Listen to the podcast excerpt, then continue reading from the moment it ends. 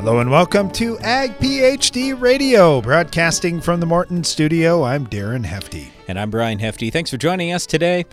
Well, today on the show, we're going to talk just a little about the corn crop, and we're curious how is the corn crop in your area? If you'd like to give us a call, give us a little corn crop update. We'd love to hear from you. 844 44 Ag PhD is our number. Again, that's 844 442 4743. You could also email us, radio at agphd.com, or send us a note on Twitter, agphdmedia, Darren Hefty, or Brian Hefty. All right, so as we were walking into the studio, Darren goes, Hey, I bet the corn crop update's going to look a lot better than it did two days ago. So on Monday, it was July 3rd, and as I was driving past a bunch of our fields, I was feeling almost sick to my stomach because of all that we try to do to raise a great crop. And all we need is a little rain. And we don't need lots either. So, normally in our area, we get 22 to 24 inches of total annual precipitation. That includes the snow. Well, so far this year, as of Monday, we were like eight inches behind, maybe even nine. So, when you start ending up eight or nine inches behind halfway through a year where you normally would only get 22 to 24 inches of total annual precip. I'll let you do the math, but is not good. And to make matters worse, we had been dry for three years prior to that. So um, we weren't sitting with a whole bunch of extra moisture going into the season, is what I'm trying to say. But anyway, on Monday, it was hot. It was, I, I, I'm to say, around 90. It, you know, not ridiculously hot, but it was it was warm, and a lot of our corn was rolled up, and some of it looked blue, which is bad. So anyway, I. I, I wasn't feeling real great, let's put it that way. And then that night and the next morning, we got roughly an inch of rain on a lot of our ground. So just all of a sudden, not only did things look better, but then the other thing is the forecast completely changed.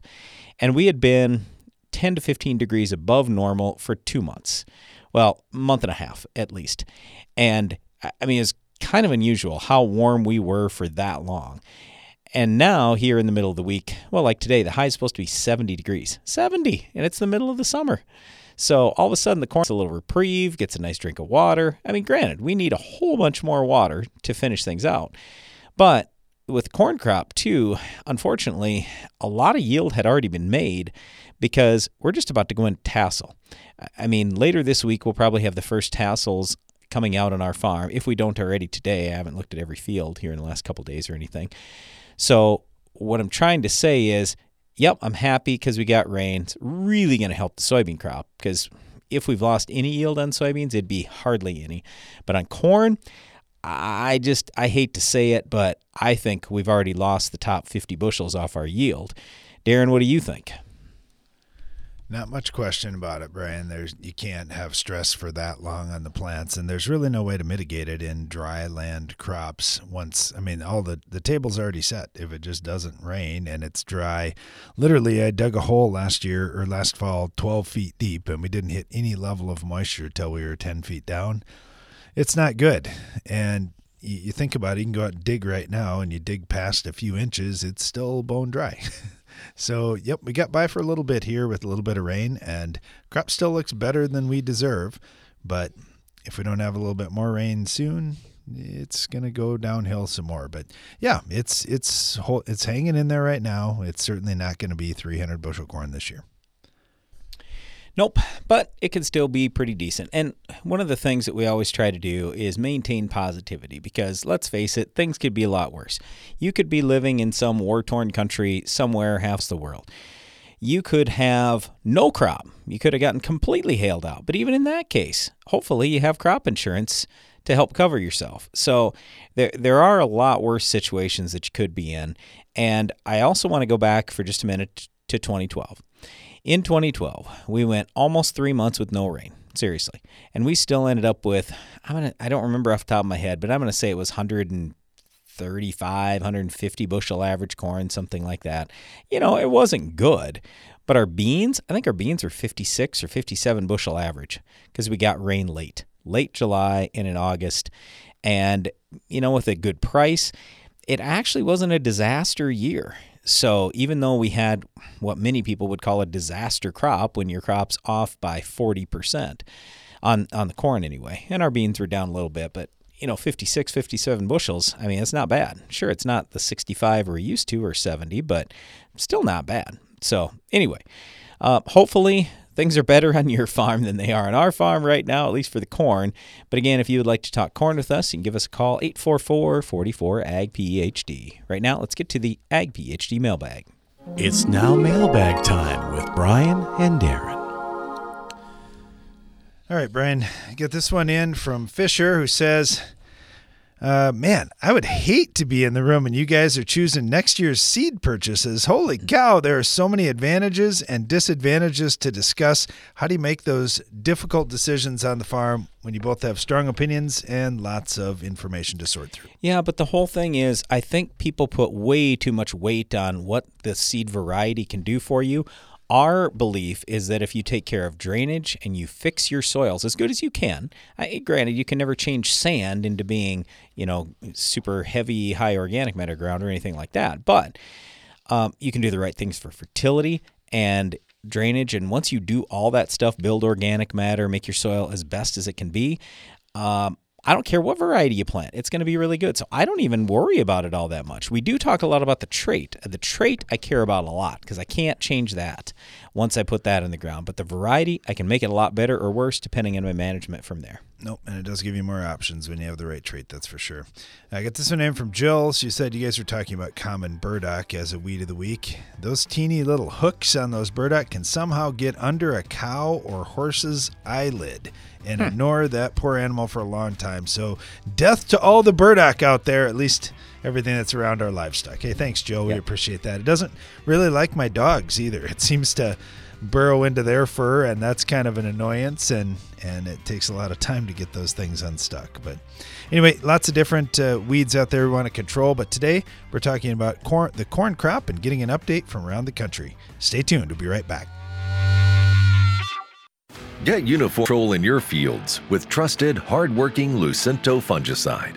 Control the toughest diseases with a dual mode of action fungicide that consistently outperforms the competition in field trials. Lucento fungicide from FMC works overtime for lasting control to help improve crop yields. Talk about getting the job done.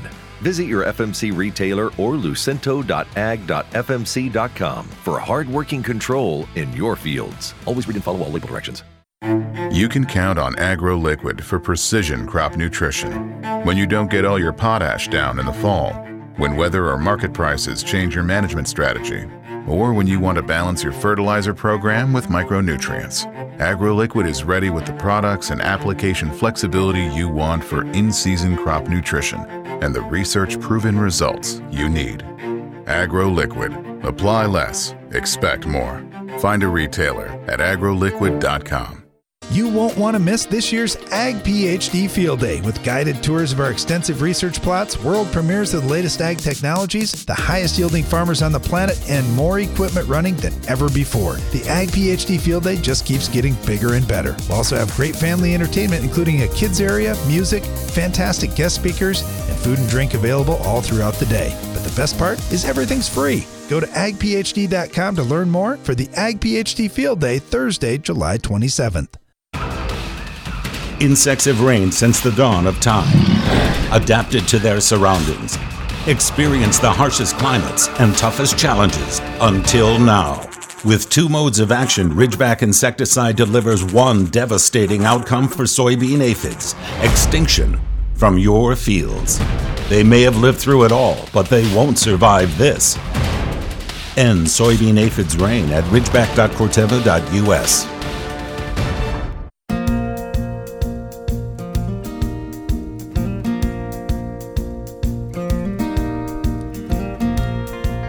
Welcome back. You're listening to Ag PhD Radio, broadcasting from the Morton studio today.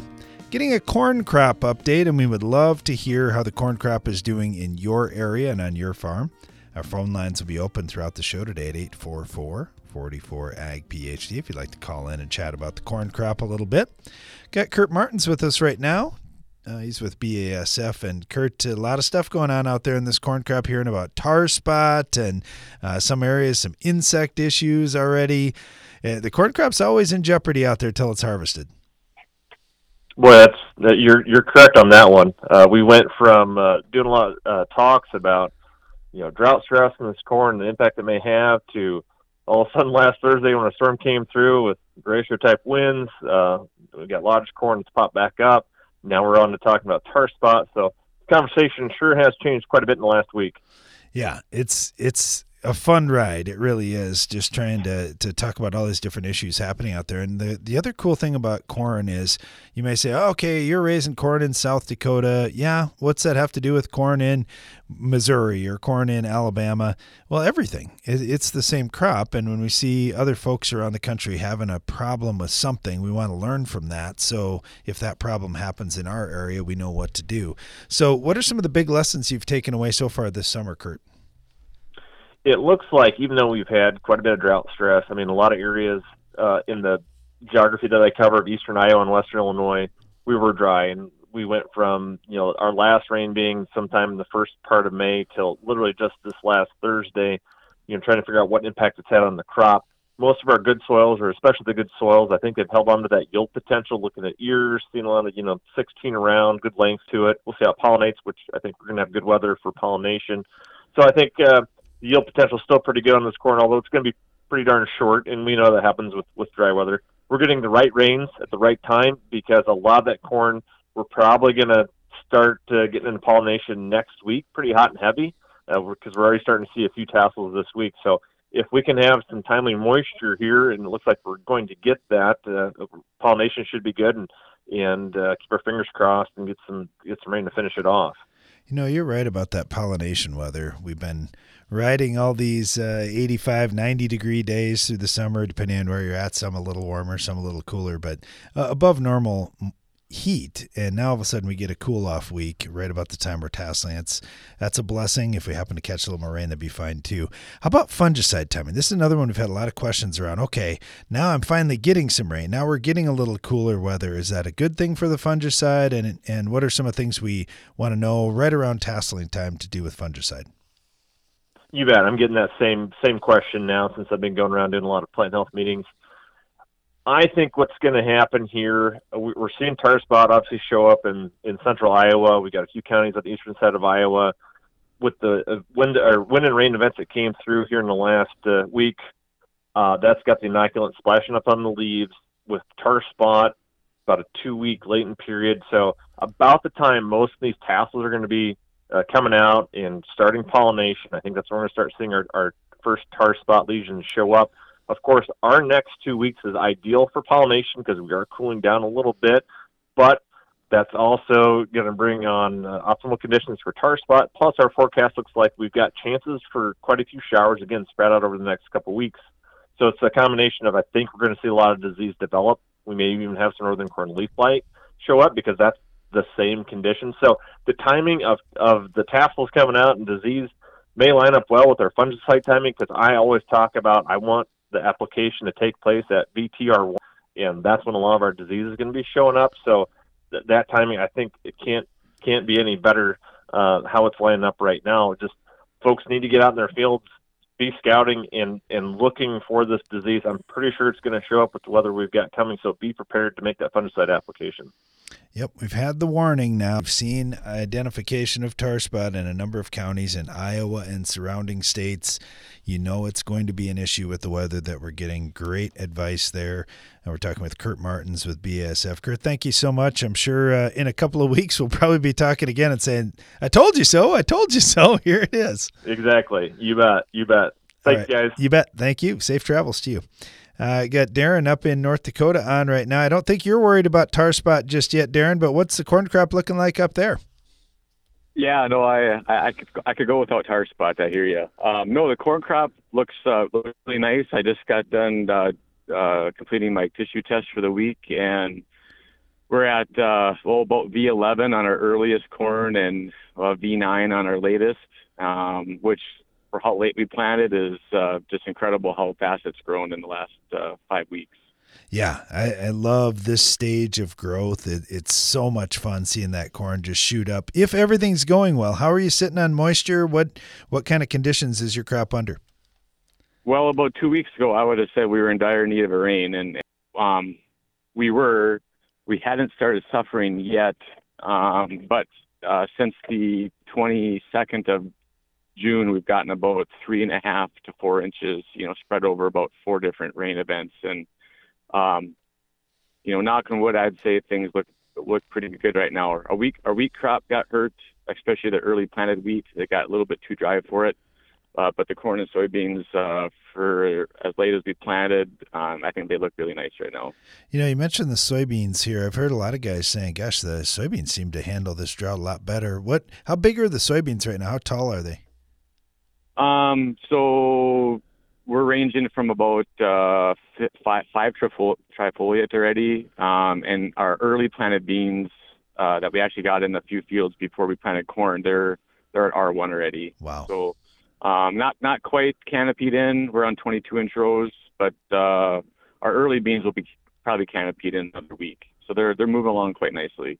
Yeah, that's awesome.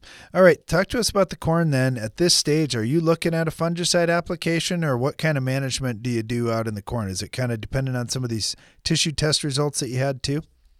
Yeah, you know, our my tissue tests have come back really nice. Um, uh, everything's in the in the green for every nutrient. I had a little bit of iron deficiency show up in in corn last week. So I'm going to ground truth that, make sure it, it's in there for another week before I decide to pull the trigger on any kind of foliar application. But um, we, we've just had sketchy results on fungicide. Um, with if we continue with the good growing conditions, I might experiment with some uh, brown silk or uh, yeah brown silk timing fungicide application just to extend the growing season a little bit since it's going to be a little bit shorter than normal since excuse me, since the corn's going to probably mature a little bit quicker than normal, um, I might look at uh, putting a fungicide on there to help uh, maybe lengthen that out a little bit. And if uh, you know the conditions persist, if we stay on the wetter side.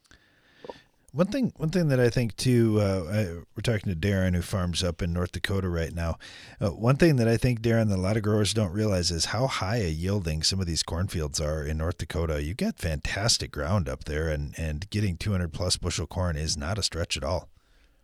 No, it's not. We're we're uh, out of the valley, so we're not in the really nice, dark, rich soils. But um, I mean, I've I've constantly seen my yield monitor hit you know 280 to 300 it's just that we have too many knolls that haven't gotten enough rain the last year, four years, and and you know on a good year though we can get those hilltops to run 180, and uh, yeah, 200 isn't out of the question. Uh, it's been a while since we averaged close to that, but uh, hopefully this year's the ticket.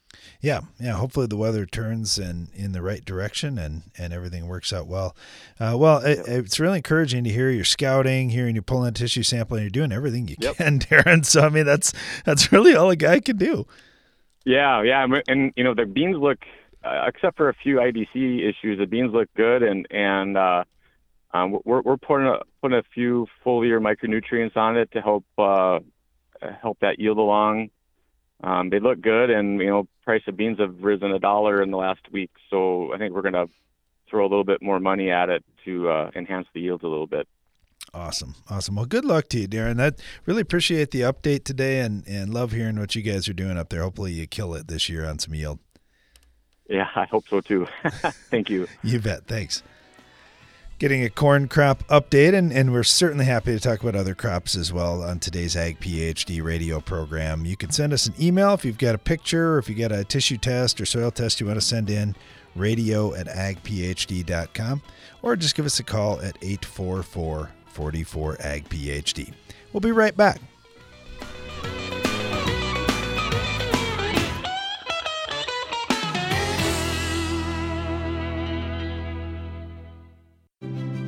It takes balance to be successful in farming because what you get out of it depends on what you put in.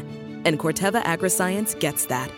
Introducing Utrisha N Nutrient Efficiency Optimizer, a biological product that naturally captures nitrogen from the air. It's a sustainable way to add balance to your traditional nitrogen methods and maximize your yield potential. Embrace a balanced approach to nitrogen management this season by visiting Corteva.us.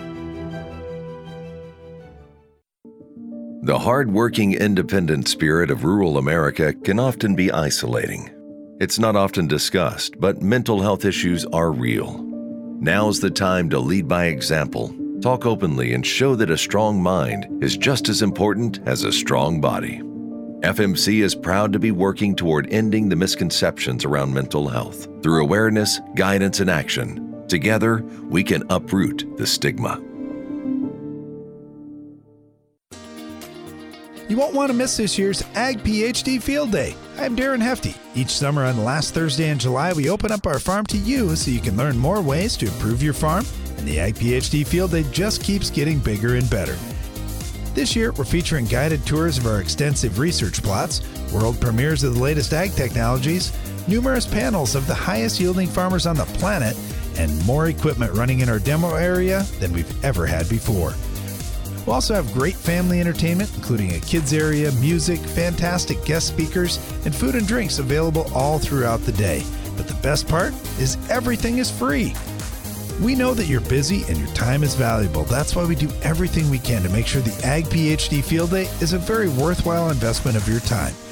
So please go to agphd.com to learn more and be sure to register to join us at this year's Ag PhD Field Day, Thursday, July 27th.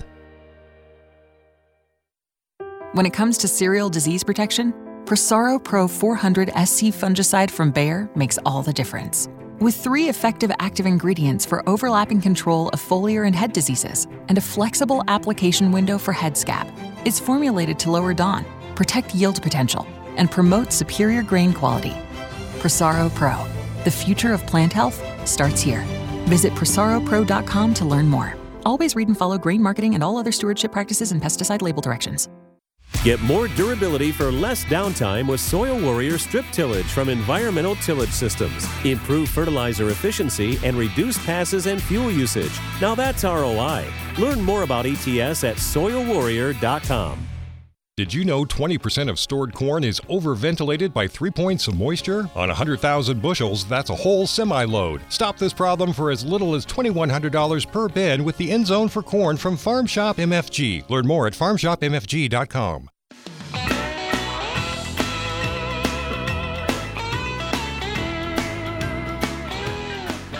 Welcome back. You're listening to Ag PhD Radio, getting a corn crop update. Yeah, we felt safe doing that today since we got a little bit of rain and our crop looks a little better than it did just a few days ago.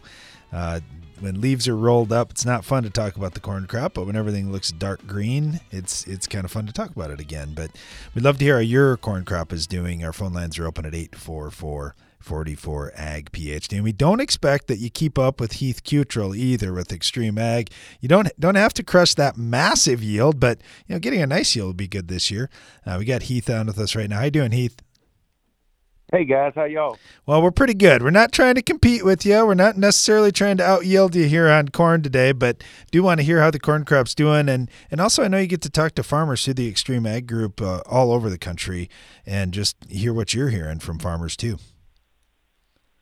Yeah, so here, um, right here in this little pocket that we live in, um, we have not missed a rain yet. Um, the corn looks, and I need to knock on some wood, but it looks absolutely phenomenal. Uh, from every acre, uh, looking across the whole, you know, the whole acreage that we got. Um, as a matter of fact, it just kind of won't quit raining right now. We finished picking wheat on Sunday and we still have all of our wheat beans to plant, double crop. So one way it looks really good, but another way I, I would like to finish up at some point. yeah, it'd be nice to get a little bit of sunshine out there to get things going. No doubt about that. What's what's Yeah, your no time doubt. limit on that? What's your time limit about getting that double crop in? So, so the old saying was for us, you want all your beans planted by July fourth, uh, and then we lose a bushel a day. Anything after that, Okay. we're kind of behind the eight ball right now already. Yeah, yeah, not not too far yet, but uh, but you're right. If it doesn't turn around, that could be pretty frustrating. So, okay, talk to us about this corn. Obviously, getting rain makes a big difference, but setting yourself up to to profit from that rain is another thing. Are, are there some things that you say, man, this was a great decision for us on the farm this year on the corn? Yeah, so you know, backing up all the way to when we planted the corn, when I talked to you guys before, we had actually a, a really good uh, start at planting corn. Um, nothing kind of held us back. Uh, the corn came up, the emergence looked great. Um, everything just fell right in place. Uh, as far as fertility and all, you know, everything was timely. No big disease pressure so far. Uh, insects, we haven't seen many of those. Uh, today, actually, we put our last pass on our corn. Um, we actually flew on a lot of David Eulow's kryptomite, along with a, a pile of other goodies that we put in the plane. Um, and we also treated it for stink bugs just in case there was some out there. Yeah, stink bugs. Uh, we don't have as bad a problem as other areas in the country, but everybody we talk to says uh, you don't mess around with stink bugs. They they can definitely hurt your yield. How about the disease side? What you mentioned you hadn't really seen much yet, but which diseases specifically do you worry about in your part of Virginia? So actually, you know, every as far as I'm concerned, right here where we're at, I, it seems like we don't have a big disease pressure here. Uh, we we so I put Delar- Delaro is what I use every year. Um, and uh, to be honest with you, I don't know that maybe one in the last 15 or 16 years have we ever seen any kind of disease get in our corn. Yeah, that's that's nice when you don't have to worry about that. Is it just enough trees around, enough other crops around? Is there something to it that that you're just in the right environment for that? Yeah, I, exa- you know, to be honest with you, I don't really know uh, what it is. Uh, there's been a few years where you know this or that may have came through and uh, put a little scare in everybody, but as far as uh, a disease pressure, I don't think we really hold one. Awesome, awesome. That's that's a good thing. Where where is your corn at right now? Is it fully tasseled out? How far is the ear development along? That kind of thing. We're uh, actually fully tasseled, and we're just starting into brown silk. Yep, not not too terribly far ahead of us, but yeah, it's going to be interesting to see when you're catching those rains and and doing everything right. The hearing that your corn crop looks awesome gets me excited to see what kind of yield numbers you're going to be able to post this year. Yeah, we actually pulled. I actually pulled a first ear yesterday right here beside my house, and kind of did a uh, you know, a kernel count on it, and uh, pollination was looks great on it. Everything seems to be uh, in place. Uh, like I said, knock on wood for an outstanding corn crop. Oh, that's fun. It's fun when you get those years. They don't come every year, but when they do come, you just got to enjoy them. We're talking with Heath Cuttrell here with XtremeAg, and he also farms in the state of Virginia. Heath, good hearing from you today. Uh, hope uh, hope everything continues to go great, and, and we hear some awesome numbers this fall. Yep, you guys take care, and I'll see you at your farm day. Sounds good. Oh yeah, that's coming up really quick here on July 27th. So yeah, just a little over three weeks away. That will be a fun day, no doubt about that. Uh, I get Kevin with us right now. Farms over in Maryland. Kevin, how you doing? Oh, doing well today. Doing Excellent. Well. Excellent. You guys getting uh, some of that decent weather that, that Heath's had where we've had some rains this year and get a nice looking crop? Um, our crop has been kind of spotty. Um, where we, the areas that have gotten rain have really good looking corn and five miles away, you may come up on an area that corn's rolled up and and in severe need of rain. It's the rains have been kind of spotty, and they've been going over the same areas over and over again. Um, but overall, things look good compared to what other people are dealing with there. Yeah, yeah. I know Heath was mentioning they had some trouble getting the double crop beans in. How how are you guys doing down there? Um, over here on the East Coast, we've been fighting those lows that have been over Canada, pulling the smoke down. Oh, yes. And we've been getting a lot of east wind, which brings in a lot of moisture. And we've had a hard time getting our wheat crop I harvested. Um, we've got plenty of moisture to get the beans in, It's just we're fighting right now to to get the crop out. Um, three weeks ago, we thought we would have been everything would have been in and we would have been done by the Fourth of July, but we sat ten days with mature wheat in the field and couldn't harvest because of the the east wind and the moisture content coming in off the ocean. Sure, sure. So what did what did that do to the wheat? Was your quality still good, or did that take a beating too? Uh, it, test weight it probably cost us two to two to four points in test weight from what we started with early. And our falling numbers, uh, we're getting some reports from the flour mills up in Pennsylvania that some of this wheat that's been transported up there, the falling numbers are uh, not what they'd like to see. Um, oh, I'm sorry to hear we that. have sprouting in the head yet, but uh, we don't get it out. If we don't, we don't get it out shortly. That's what's next. Yeah, yeah, no doubt about that. Well, it's uh, what is the forecast with the the smokiness and and all this? Uh, do they expect that to continue, or or they expect that to you to have a break from that?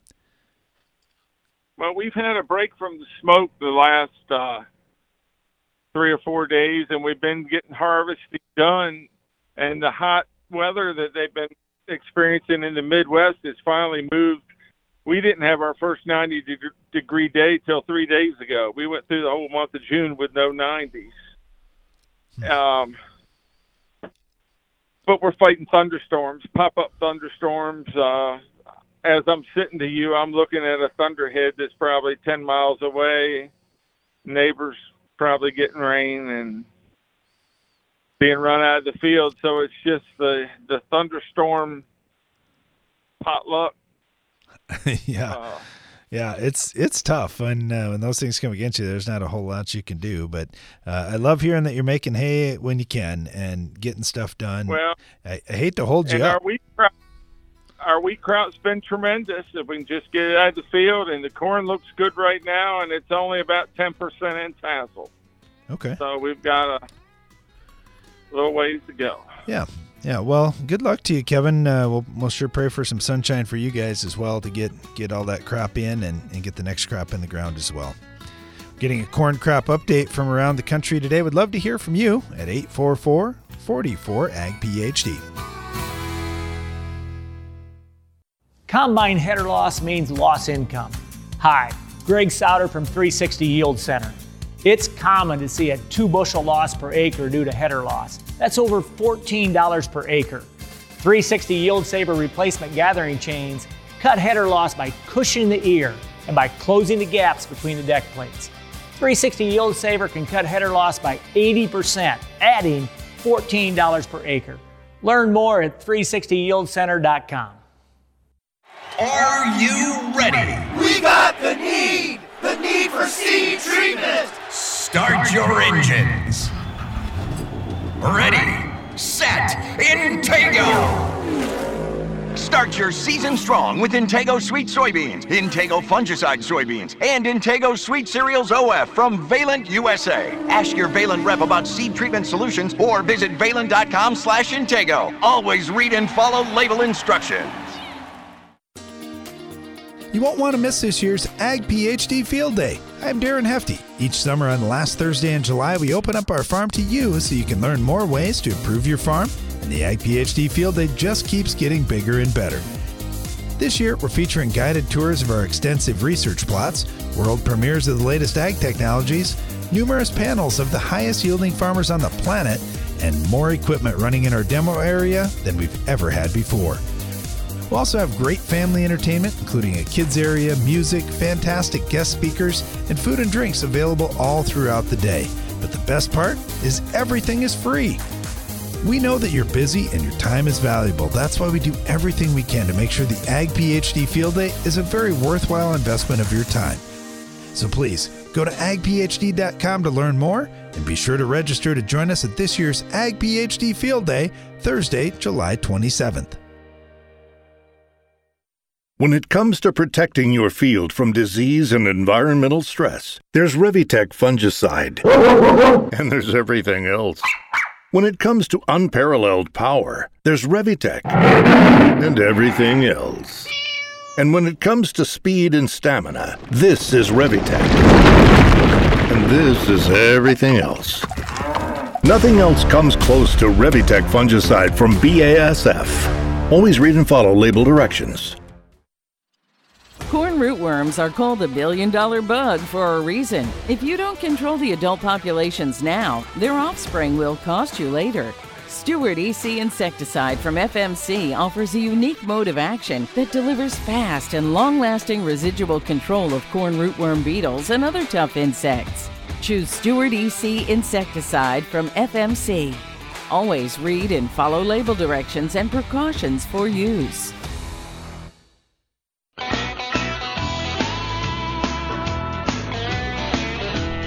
Welcome back to Ag PhD Radio. Brian Hefty here, along with my brother Darren. We're live in the Morton studio today, just talking a little about the corn crop. If you've got an update report you'd like to give us, just give us a call here, 844 44 Ag PhD. That's what Jacob did. He's calling from down in Arkansas. Jacob, how are you today? All right. How are y'all? Doing excellent. Here's the question of the day, though. How's your corn crop doing? Uh, we've gotten lucky so far. Uh, missed some hailstorms and some wind, and uh, we've got a decent one right now. Oh, good.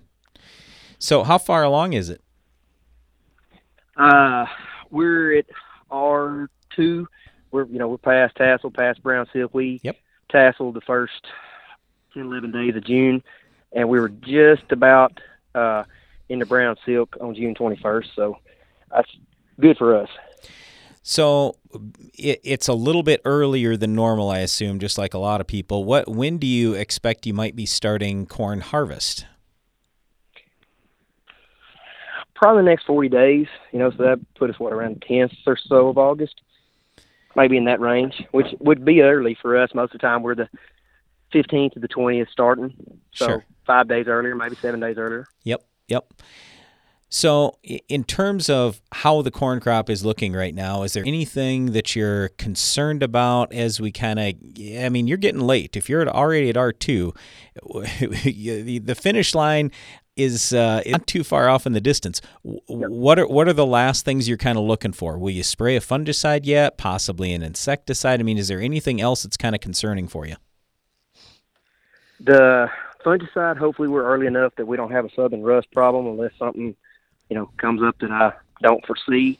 Uh, our total, I know we're talking about corn, but our total insect uh, pressure this year thus far across all four crops have been rather light.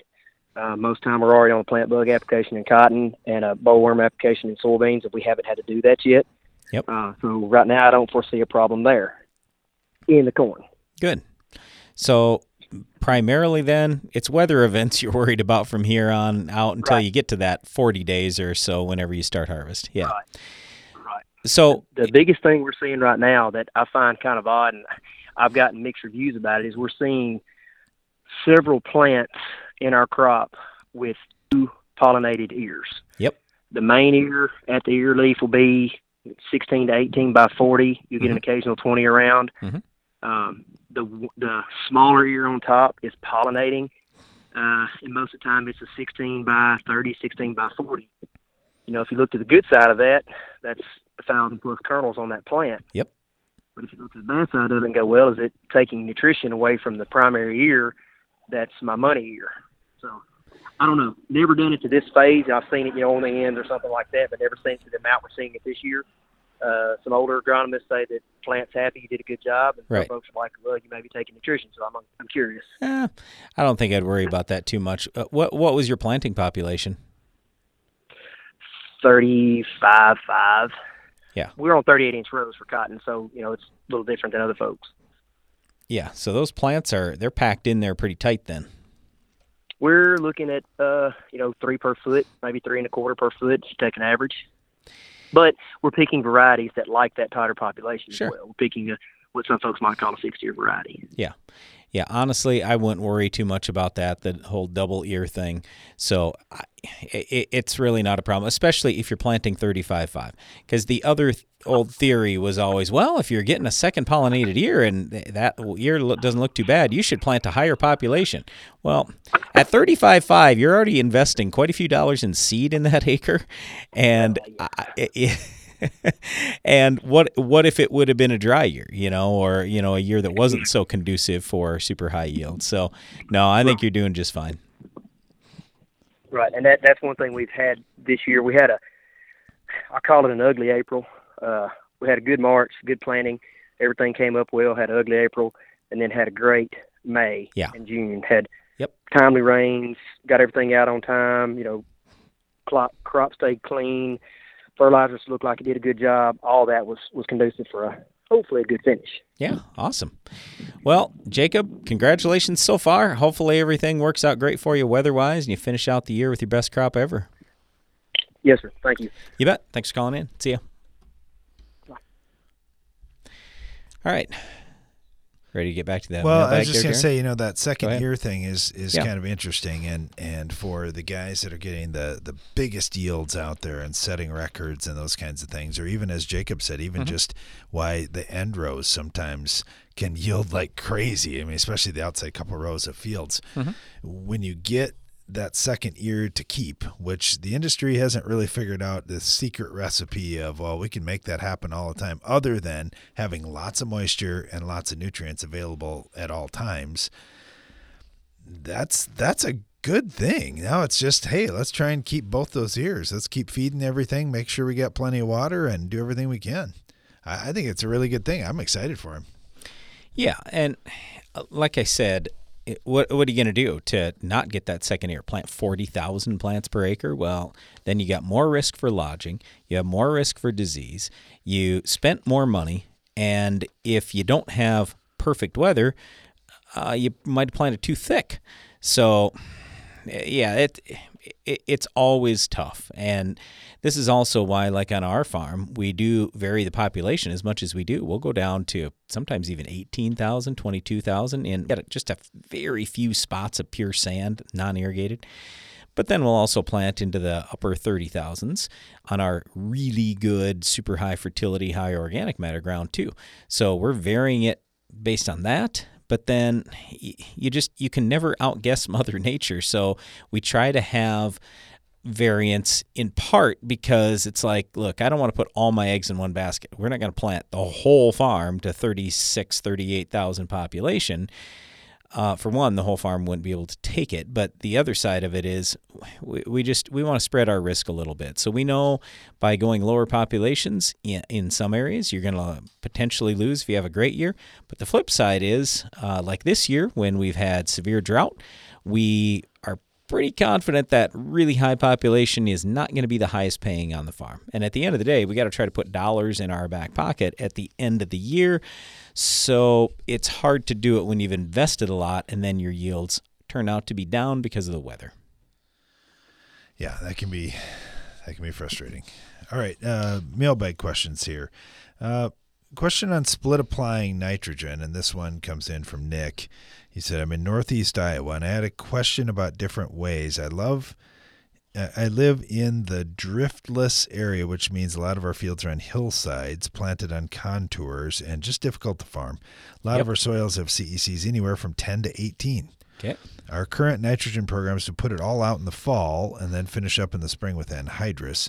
I was wondering in what ways Wait, wait, wait. He just said put it all out in the fall, and then he said to to put it all on either in the fall. Wait, see. To put it all on in either the fall and Yep. finish up in the spring with anhydrous. That's I, that's yeah, how that's it's worded. that's odd. Okay, Okay. but go I was just wondering in what ways I could try splitting my nitrogen since a lot of my soils can't handle the full amount of N I'm going to need due to some lower CEC spots. So side dressing, not really a great option as June is just a busy month with everything else we have going on our farm. Mm, yeah, but that's pretty much your option. So if you want to make your nitrogen last longer, you do a controlled release nitrogen. And you can also look at nitrogen stabilizers. So both things work well. It's just if you're going to do either one of those things in the fall, don't expect that's going to get you all the way till July for your corn the following year. So if you want to do both of those in the spring or either of those, controlled release or stabilized nitrogen, do it in the spring. That'd be great and that'll help you. But if you got 10 CEC ground, we, we often say 10 times your CEC, that's about all your your soil can hold in terms of nitrogen. That's not much. That's 100 bushel corn, 100, 100 pounds of nitrogen, you know? So where I'm going with this is you I, I realize June may be a busy month, but you may still need to do some then. The other way to look at it is um, if you put it all on up front, we can just set the environmental risk aside for a second. You could be losing a bunch of nitrogen, so it might pay you pretty good money to apply some of that in June or late May or something like that. So, yeah, I mean, we've done we've drug hoses, we've injected nitrogen, we've done Y drops, we've done all kinds of different ways. You can do a little bit foliar, but you got to put it on the ground if you're talking lots of pounds. Stay tuned, we'll be right back. When we told growers that New Bayer Premium Trivolt herbicide for corn delivers visibly clean fields for up to eight weeks, they were a bit skeptical. Um, we'll see how it works. So we decided to prove it. We set up cameras in multiple cornfields, treated them with Trivolt, and filmed for 24 hours a day. For eight weeks, we saw a variety of weather conditions, and Trivolt worked. See for yourself at trivoltinaction.com. Trivolt is a restricted use pesticide. Consult your state pesticide regulator for specific restrictions. Read and follow pesticide label directions. When I step on someone's farm, I feel like I've already walked a mile in their shoes. I spend spring on the tractor and fall in the combine. I see the excitement in my kids' eyes on our farm, but worry if there's enough of it for all of them. I make sure everything Case IH makes meets the challenges farmers face, because I face them too. My name is Ryan, I am a farmer, and I work at Case IH. Case IH, built by farmers. You won't want to miss this year's Ag PhD Field Day. I'm Darren Hefty. Each summer on the last Thursday in July, we open up our farm to you so you can learn more ways to improve your farm, and the Ag PhD Field Day just keeps getting bigger and better.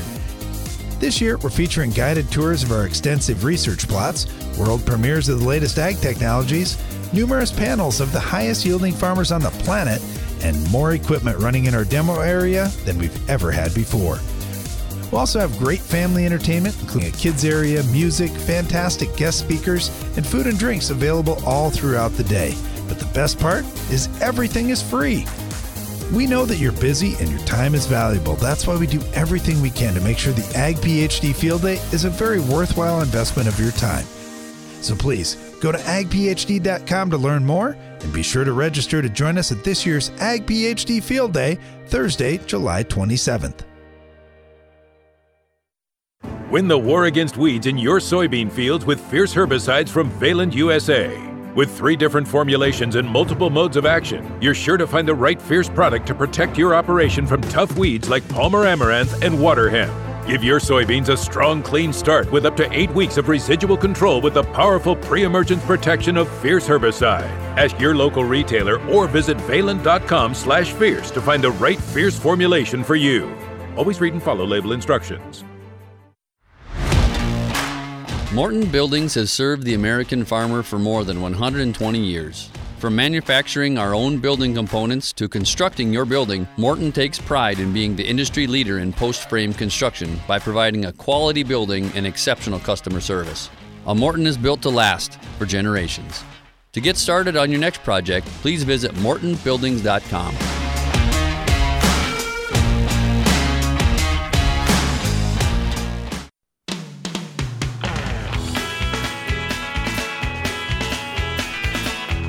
Welcome back. You're listening to Ag PhD Radio. Right in the middle of the Ag PhD mailbag time here, taking your calls and questions. Uh, 844 44 Ag PhD or your emails radio at agphd.com. I got this one in from Tom in southwest Wisconsin. He said, Guys, we just haven't gotten any rain. Our first and second cutting alfalfa was just horrible. And we're thinking about just burning it off, putting on some manure tilling things Yep. up Yep. and uh, and putting something in like pearl millet or Sudan grass. Mhm. We just haven't had good luck killing these things off. It's it's alfalfa. There's a little bit of volunteer clover out there too, and we're going to use Roundup and AMS, or we have in the past. Haven't had Yeah. good luck with that. Is there something different I should do, or how would you how would you mix things up with the Roundup to make it work? We were talking about Liberty, Gramoxone, just uh, 2,4-D, other things. Okay, but we've got Pearl Millet or Sudan grass we'd like to plant within a week or two. Right. That's the problem. So, sure, dicamba, 2,4-D, those products, a lot of people use them in burn downs of alfalfa, but I- mean, they're going to be a little hard on the millet. So, and you might say, well, wait a second here. I can use some 2,4-D post emerge on the millet. Sure, you can. But anytime you're seeding pretty much any grass and you've got residual there of dicamba or 2,4-D, it can ding up that millet. Now, I- well, anyway, I'll leave it at that. So if you say, okay, gramoxone, well, gramoxone basically burns stuff to the ground. That's it. So I, I'm not gonna I'm not gonna go that way. Liberty's basically gonna do the same thing to your alfalfa and clover. So Roundup is the best choice, but the, the here are the two challenges. Number one, it's you've got to use the highest labeled rate. So you can't be skimping on rate. And by the way, um, this is higher than an in crop rate. So you can look on the label for your choice of whatever kind of glyphosate you're using, but you're now to non crop. You, you are now to burn down. Okay. So you can use a really high rate. That's number one. Number two, don't get carried away in the water volume, but you still want coverage. Okay. You don't have to have perfect coverage, but you want good coverage. Uh, but you don't want to ever go over 10 gallons of water when you're using Roundup. And personally, I like it a little bit less if stuff is small. But what you're talking about is probably 10 gallons of water. Use ammonium sulfate, 17 pounds per hundred. Um, and beyond that, I mean, some people talk about throwing a little bit of crop oil or something like that in. Generally, not necessary, but you could use a little bit of non ionic surfactant. That will often help. Quart per 100 gallons doesn't cost much money with surfactant, so I'd probably do that if it's me. All right, got this one in from David. He said, "Guys, have you had any experience using uh, a product called Terramar? It's got seaweed, humic, and uh, non-plant food in it." No, no. But there are lots of products out there, though. I, I mean, I You know, would I say we've used think some the big kelp thing here- and we've used we've used all kinds of stuff. A lot of things that are probably similar. to Similar, what he's got. yeah. And I, I would say this, David. I, I, it's important to find out what's in these things because a lot of times you'll see, oh, it has an analysis of one zero zero. Well, one percent N is probably not going to make a big difference on your crop. There's probably something else in there, and just asking those questions. Okay, what's in there? So in this one, it's kind of nice that uh, you know. Okay, it's got a seaweed in there. Well, why do they put seaweed in? A lot of times, it's because it contains either auxins or a different type of growth hormone. So they're trying to get growth hormones, uh, humic. Uh, and some kind of non-plant food. I'm not sure if that's amino acids or what that is in that particular product, but yeah, there's there's a few different things they're going for. And so if you know, oh, the seaweed or the kelp is uh, something that's going to have a growth hormone impact. Well, if I've sprayed another growth hormone within a week or so, I sure wouldn't do it. Or if I was going to mix another growth hormone in there, I wouldn't do that either. So just knowing what's in those products is going to be a real big deal.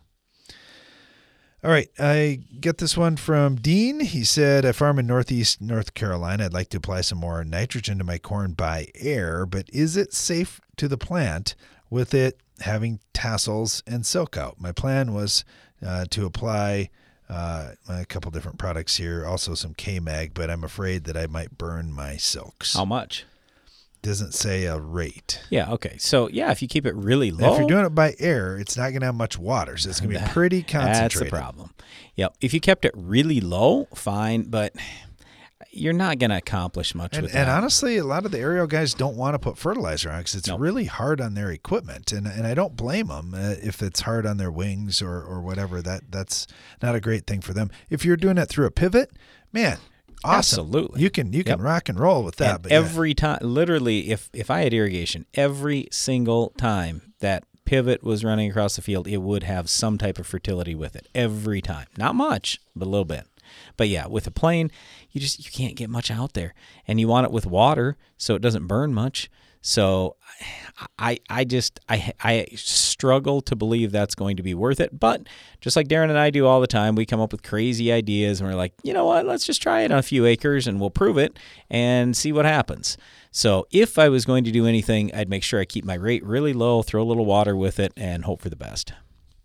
Right, Sandy had a comment. We were talking about barns on the show, and Sandy said, "I've learned uh, I've learned some things here from your barn talk. Uh, I built my barn running east to west. I've got clear panels along the south side. That way, even when it's cold in the winter, I've got the sun shining in there for my cows. And then the north side, no clear panels for obvious reasons. And these de- details have made a big difference. Yeah, there's a lot of things. If you can go into it with planning, and you say, you know what, I'm building something new. I can do it exactly how I want. That's fantastic. Unfortunately, on a lot of these farms, Brian, and we're a fourth generation farm here. We we do have a few new buildings, and we have some that we uh, we kind of inherited along the way. That well, this is just how it was. So not not always were they designed for the size of equipment we have today, or exactly how we want to do things. But and the uh, other big problem is they just didn't get kept up, and and that becomes the challenge. That's a big reason why you see a lot of buildings torn down anymore. Both Darren and myself have torn down buildings, houses, all kinds of stuff because it just wasn't kept up and or it would cost so much to get them back yeah, up to speed. Yeah. It's like you're headed to tear well, them down. Okay, even so like one of our oh, I was just going to say one of our one of our oldest building, two of our oldest buildings on the farm, 1974, 1976. They're old farm sheds.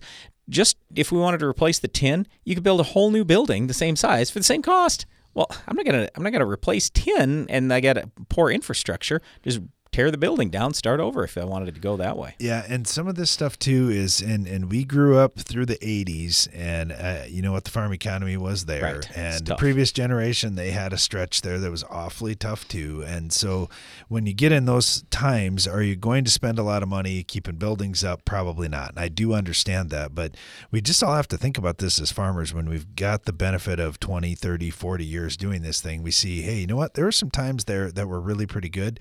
That's your shot when you've made some money to try to keep things up. Because if you don't, pretty soon times are not going to be so good, and then you just can't afford to do it. Uh, thanks for for the comment. All right, uh, I get this one from Lavar. Where can I find Freelexx that you talk about? Any uh, ag chem retailer is going to have access to that product. Uh, so you can certainly find it from just where farmers would go to get their herbicides, that kind of thing. I don't know if there's Freelexx that's sold like at hardware stores or something like that. I'm not sure if 2,4-D choline is on that level yet, but but you can sure check. It's 2,4-D choline. That's what's different. It's not an amine or an ester. Uh, get this one in from Patrick. He said, I'm Patrick down in Zambia. And you guys talked about decomp that you were using for doing composting, and you didn't have to turn the compost compost pile. Most products require you to flip that pile over. Uh, what what is in that? What makes it do that? It's a microbial product, Patrick, and I don't believe it's labeled in Zambia, but there may be some other things that are that are labeled in your country. Uh, so uh, look into some of the, the different biologicals that are being used because if they they get uh, bugs that are doing a lot of that work, they they can actually uh, do a really nice job composting for you without you having to do quite as much work flipping that around. Uh, get this one in from Andrew. He said, uh, I've heard you guys talk about ratios of 10 to 1 for phosphorus to zinc and 30 to 1 for phosphorus to copper.